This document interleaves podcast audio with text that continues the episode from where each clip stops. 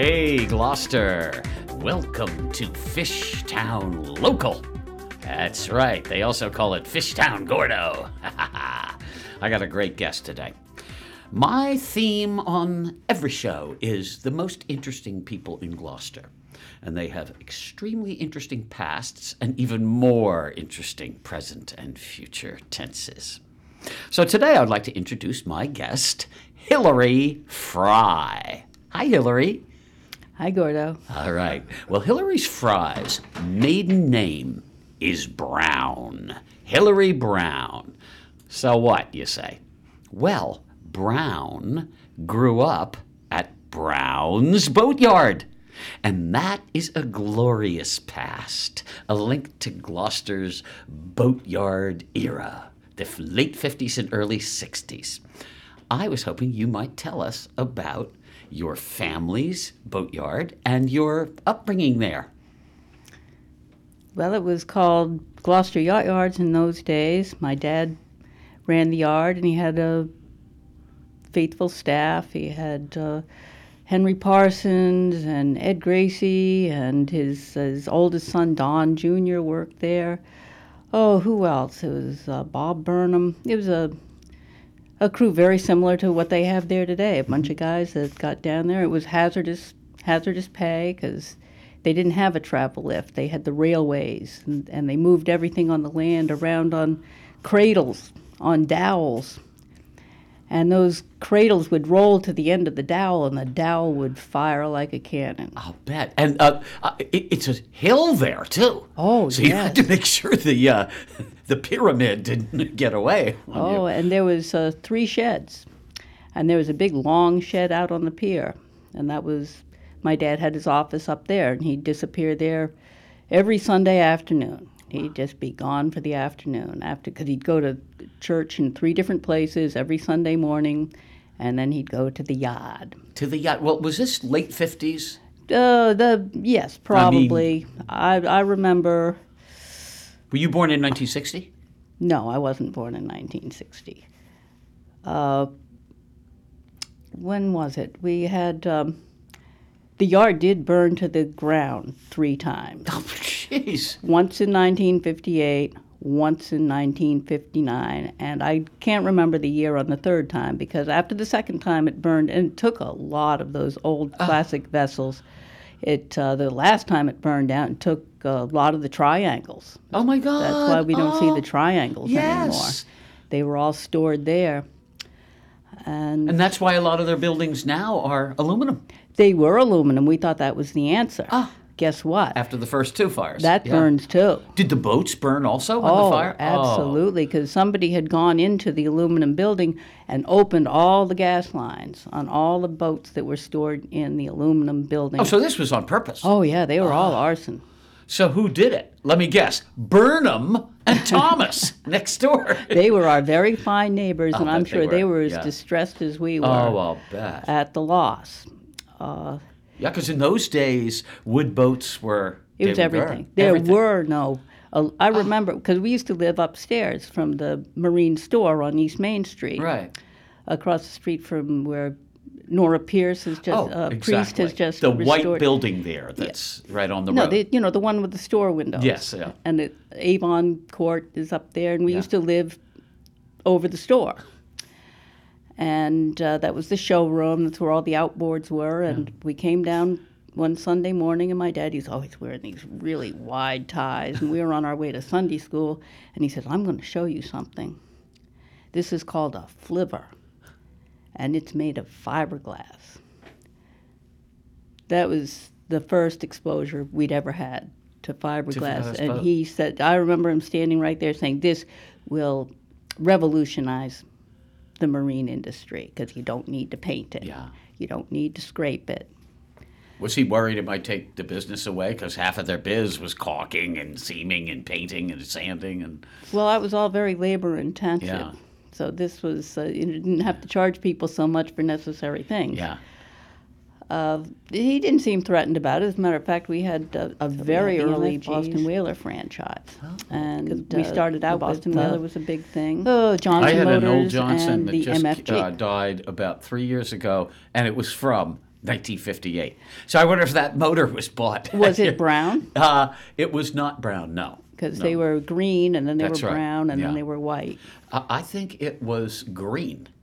Oh, and my grandfather had, and you put the you put the gas right in the head of the motor. Oh, yeah. Yeah, it didn't attach to a tank, so you had to fill up more. So, it, well, we had a great time, eh, but then the travel lift came along. Yeah.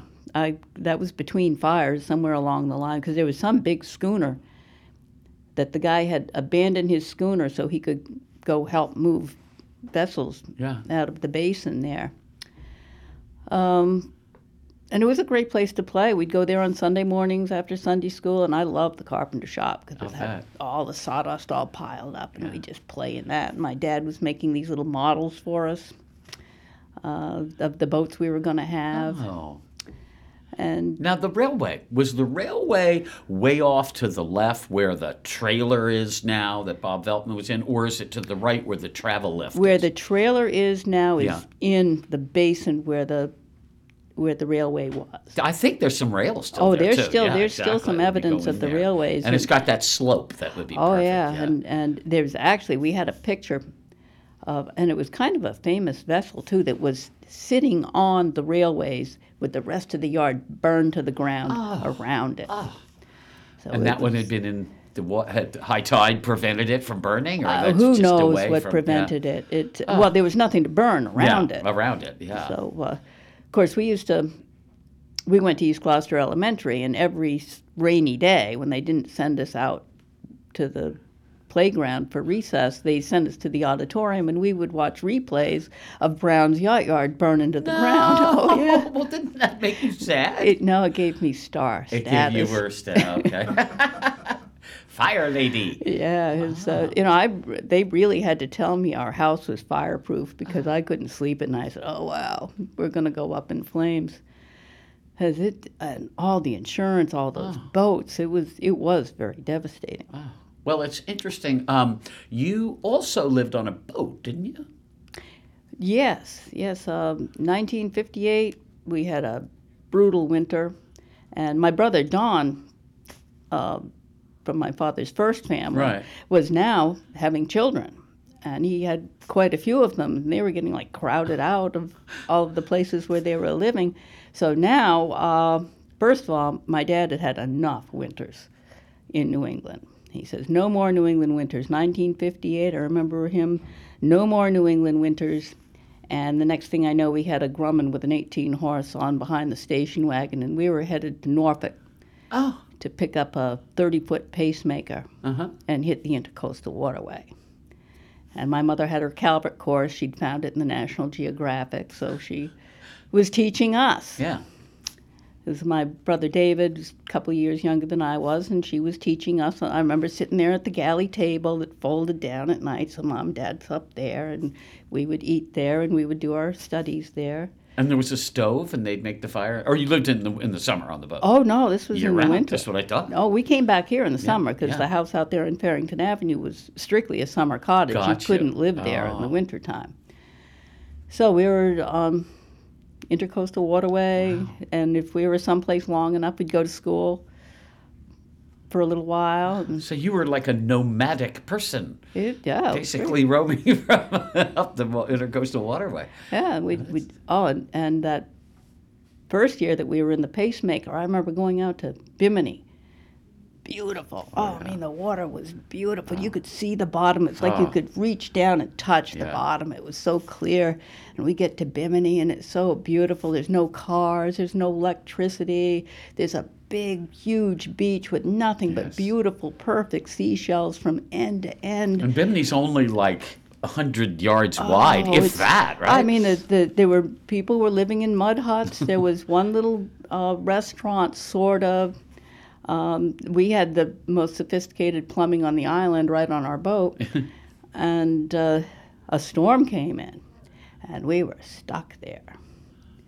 We were stuck there. We couldn't leave because our boat was only. we tried to one time, and I was sick. My dad said, "My mate's sick. We're going in." So we made a crossing, a night crossing behind a little inter-island freighter. wow. And I remember looking at the companionway and seeing the waves just crashing over the, the, the whole cockpit, and the men were standing out there with spotlights wearing How old were you? six. Oh My God, that's Six. too much. So those are indelible memories. Oh, as we went to sleep, because you know my mother would see, uh, medicate us for seasickness. It Yeah. did help you sleep. So she was lying on top of us, holding us down. And the next thing I remember was just the lights of Miami Beach just laying like strings. it was that must have been a great feeling to Good to see them. home. Yeah, Yeah. exactly. Oh my goodness. Well, Beacon Marine, uh, you're down the street and around the corner neighbor. They still use the dowel and rolling method. That was your method. Yeah. It takes a while to get a boat across the yard. I just remember watching them do it, and it was like building the pyramids. Yeah. Right? Those stones, they put them on, and they would take the dowel as it came out the back, move it around to the front, and it would be like a foot every 10 minutes, you know. And they whack the things with the sledgehammers to keep them straight. Oh, the sure. dowels, I should say. you- it was like your wheels on your car. Yeah, exactly. So you can still see it in action. But in those days, your distribution of customers was probably more all levels. Like today, Brown's Boatyard tends to be, I don't know, how do I put this? If you want an aristocrat for a boatyard, you go to Brown's. it's a yacht yard. Yes. But in those days, it was all kinds of customers, I assumed. We had trawlers, we had Yeah, draggers, exactly. and there was one fellow. It used to fascinate me because he would paint the letters and the numbers on the boat. He didn't know how to read, but he would hold his elbow and he would put on a perfect number. He would put on a perfect letter. He, he didn't speak English. And you just watch him be there, be there in the sun and just, uh, he was like a machine. He was so precise. That is fabulous. Were there some super awful, awful storms that you remember ravaging the yard, or was it an era of Just the fire. That Just the fire. That would was be- enough. That would Yeah. be the big thing. Yeah. Damon talks about the storm that came through Yeah. there. Uh, that was a southwest. Yeah. Well, I remember Hurricane, was it Carol? And when I say I remember it, I was four. So I just remember looking out the window and I wasn't allowed to go on the walk during the storm that the older relatives did. And I was so upset. And I was left in my crib to look out the oh, window of our house out at the storm. I so wanted to be there. So that was 19, I think 54. Might have been 55, but I wouldn't have been in a the crib. The one I remember is Donna. Oh, yeah. But uh, we were leaving shortly after that, and we got to a very devastated Florida. Yeah. So everything here looked pretty good. Uh, oh, yes, Donna. Um, well, that's the past. And one might say, well, the past is gone. But in your case, it isn't really gone because you've taken your maritime upbringing and you've given it a nice modern twist. And tell me about how you inherited the mantle of the Gloucester High School and City sailing programs. How, you didn't set out to do that. How did you become the grand poobah of everything high school racing in Gloucester?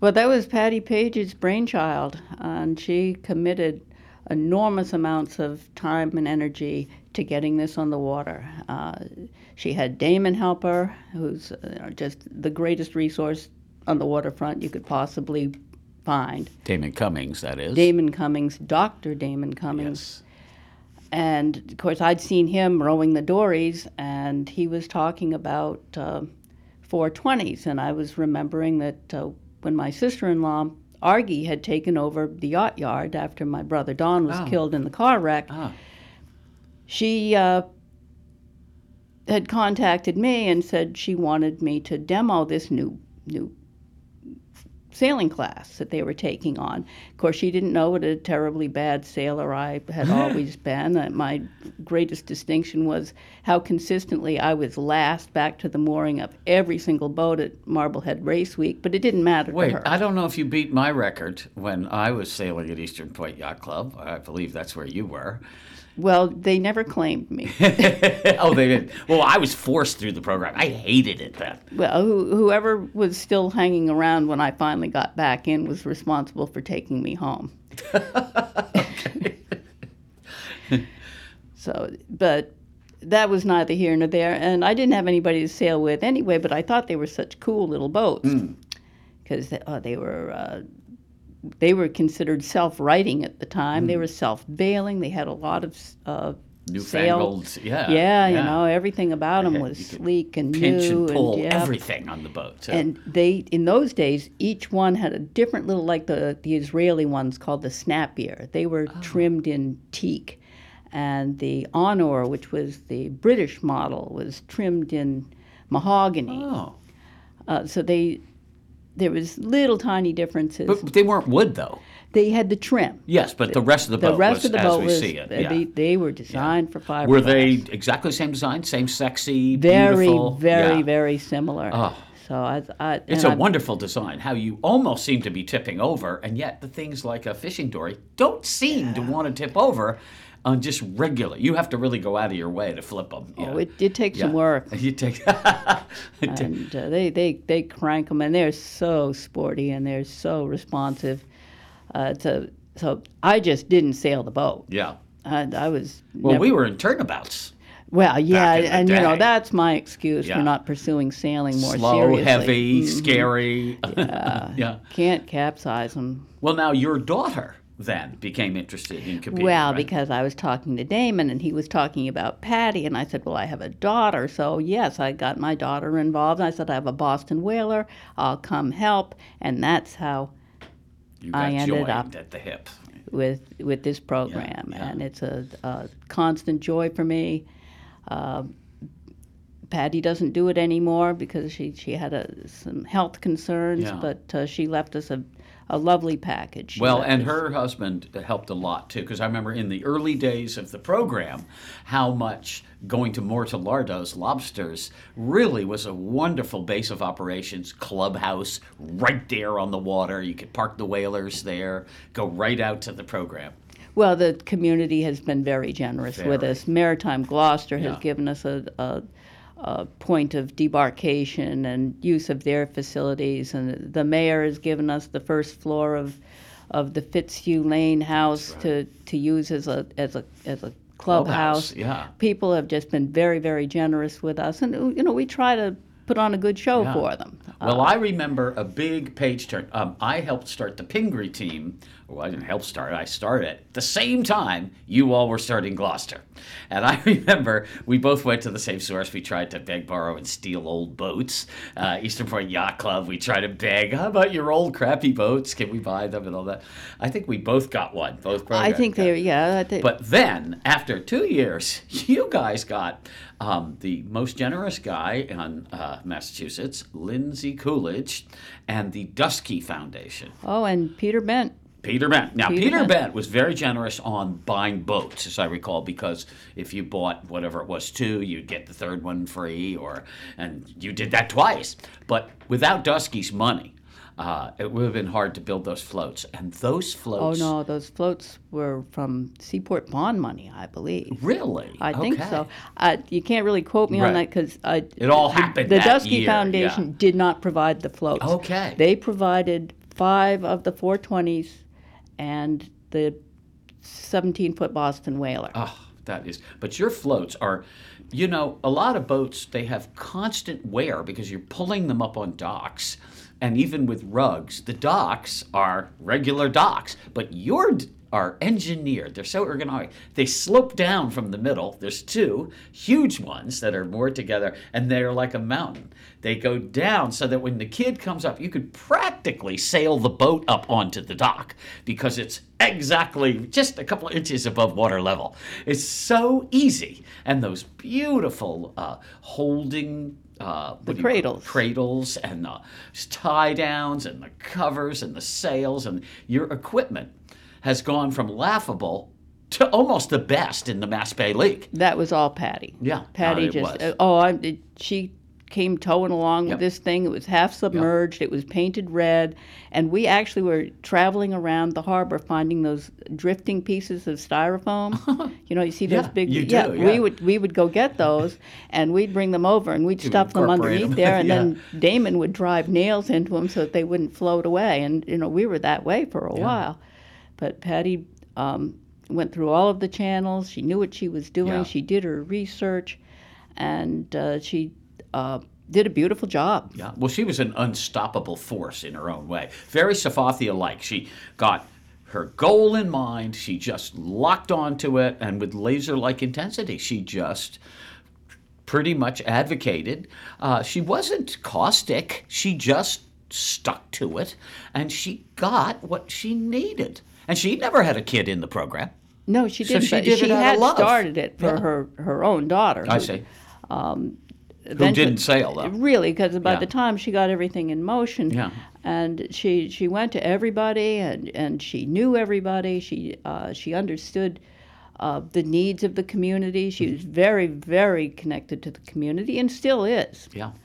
well, I remember when you started because we started at the same time. We actually lucked out at Pingree. We had a bunch of Marblehead kits on our Pingree team. So our first and second and third year, we weren't bad. You guys were pretty clueless when you started. And then after year one, you got Jared Dunn. And Jared Dunn uh, was your kind of catalyst, and you got the Anderson brothers, and all three of these guys uh, went on to stay in sailing, and they went on to doing really well. Uh, and that suddenly turned your program around because I remember we used to compete with you guys, and it was always you know a walkover, and then all of a sudden it wasn't a walkover. Um, I think even I was gone from Pingree by then, but I remember you whooped us a couple of times, and, uh, which actually gave me great delight because by then I was starting to say, why am I driving every day? I mean, they wanted to go to Marblehead to do their Pingree program. We were in Manchester. It was so easy.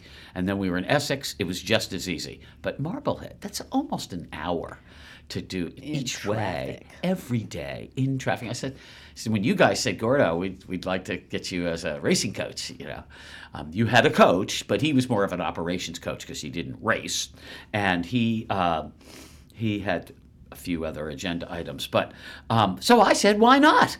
And it was so nice to come out there. And the kids, I mean, I hate to say this, I know I'm generalizing, but the private school kids, we had to do everything. The coaches had to have the boat set up there. It was like, you know, you're pitching them to do their homework kind of thing. Our kids, oh my God, let's go. It was like World War II. It's they do everything. We don't. The coaches, our backs are still good because we, the kids do all the boat maintenance and turning the boats over and carrying them and moving them. And it's a great teamwork between them. They're so gung ho. And they're just great, polite, wonderful kids. It's mostly because they know I don't know how. That's right. I make it very clear if you want these boats rigged, you're going to have to figure it out. Well, you had a ter- you had your best year ever last year. And so with high school sports, it's always like a sine wave. You're always graduating people, or you got the kids in the pipeline. Some years you're weak, and I don't mean you. I mean all teams, all high school. They're Some young. Yeah, they they start out. You Yep. start with you've got a lot of freshmen. Get it's 'em in the just like pipeline, any team. Like you, uh, look Yeah. at your football team. Yeah. The best players are graduating. That's right. And know? once they graduate, you go from an asset to a liability. Suddenly, you're a young team again, and you have a building year. And there's uh, such good communication between these kids. Are they're special kids? yeah, they are. and uh, well, last year you were seven and zero, weren't you? Undefeated. we were until undefeated and we won. playoffs. We won Yeah. our division. Yeah. and uh, which was the first, as I recall, yeah, that was and that was undefeated to yeah. win it. We are in now North Shore B, Division Two, I guess they call it, not Division B. And the reason that is uh, excellent is there's also a Division Three, a Division C, that is in mainly Boston teams. It's funny, the Boston teams don't seem to be as good as the suburbs. Um, and uh, it's can be very competitive. Our division is Beverly, Swampscott, of all things, Concord is in the North Shore. Uh, I don't think Manchester's in our division. They're in Group A. no. Uh, we got Winthrop. We've got Pingree. We've got Gloucester. I know I'm leaving someone out. Landmark. Landmark. So it's actually, again, like all sine waves, sometimes their wave is up and ours is down. Sometimes ours is up and theirs is down, like last year. This year we're going to be back to pretty even because we graduated so many Oh, folks. we have such a good Yeah, team, we though. do. We have such good talent. And we have our one genuine superstar who started its seventh grader. For us. And they're usually ninth graders as the young kids, and up to 12th grade. So think of that six six grades. He's on the bottom of that. And They're that is all stars. Austin They are all Monell. stars. Austin Monell But is he is a he's gifted, Gifted, There is no yeah. doubt. But we also have Isabel Gleckner Yep. as our captain, who is uh, uh, eminently suited for her position. she, you can just Oh, see leadership written all How about over John her. Andrews, who's a Clayton Andrews. Morrissey great grandson who's Brand new. got sailing in his blood? We've got Amanda, who had never That's right. sailed before. We have Carrie, who never right. sailed until last year Yeah. and competed in Marblehead last summer. Uh, we've got the Hogan Lopez girls, who That's are just two girls, with there's a third one on the way. All of them uh, talented. You know what's great about the group is I remember when they all started, they were fairly clueless, and watching Amanda come along in particular. Oh, it's a dance. She has been immersed all year round. She'll do. By the way, we are one of the few programs in Gloucester um, for the whole state that does fall racing too. And we rehearse twice, two seasons. We practice twice a year. Almost no other teams do fall. They, it's just a spring sport in Massachusetts. And we train all year round, which is really good because it allows people in our pipeline to get so much more training. They're getting twice as many opportunities. And we work them hard. We don't, we, you know, Pingree, you, we used to cancel if, you know, a seagull pooped, you know, and we almost never cancel. Oh, the snowstorm last Yeah. year, they would not cancel. Yeah. You are taking us out to those boats. The kids won't let us. Yeah, they want to sail in are the snow. Going and- out, and we've got shovels. shovel ready. That's us. Well, um, I will say that the location of our wonderful, let's call it plant and equipment, all the docks and boats and all that, is so sheltered by being right off the. It's kind of off between the State Fish Pier and the work they're doing now with the dredging. So it's not exactly in the middle of the harbor, but it's nice because the west wind, when it blows really hard, we are protected. Well, look, I am not protected from my engineer's incessant reminder that we've reached our 30 minutes. And uh, it has been nothing but a pleasure to talk about the past and the present with Hillary Fry, who is President, Chief Operating Officer, and numero uno Babalowick bulwark for Gloucester High Sailing. I'm Gordon Baird. Thank you, Hillary. Thank you, Gordon. All right, we'll see you at practice this afternoon. And thank you, Jim Capillo, my engineer. And see you next time on Fishtown Local. Let's all dance.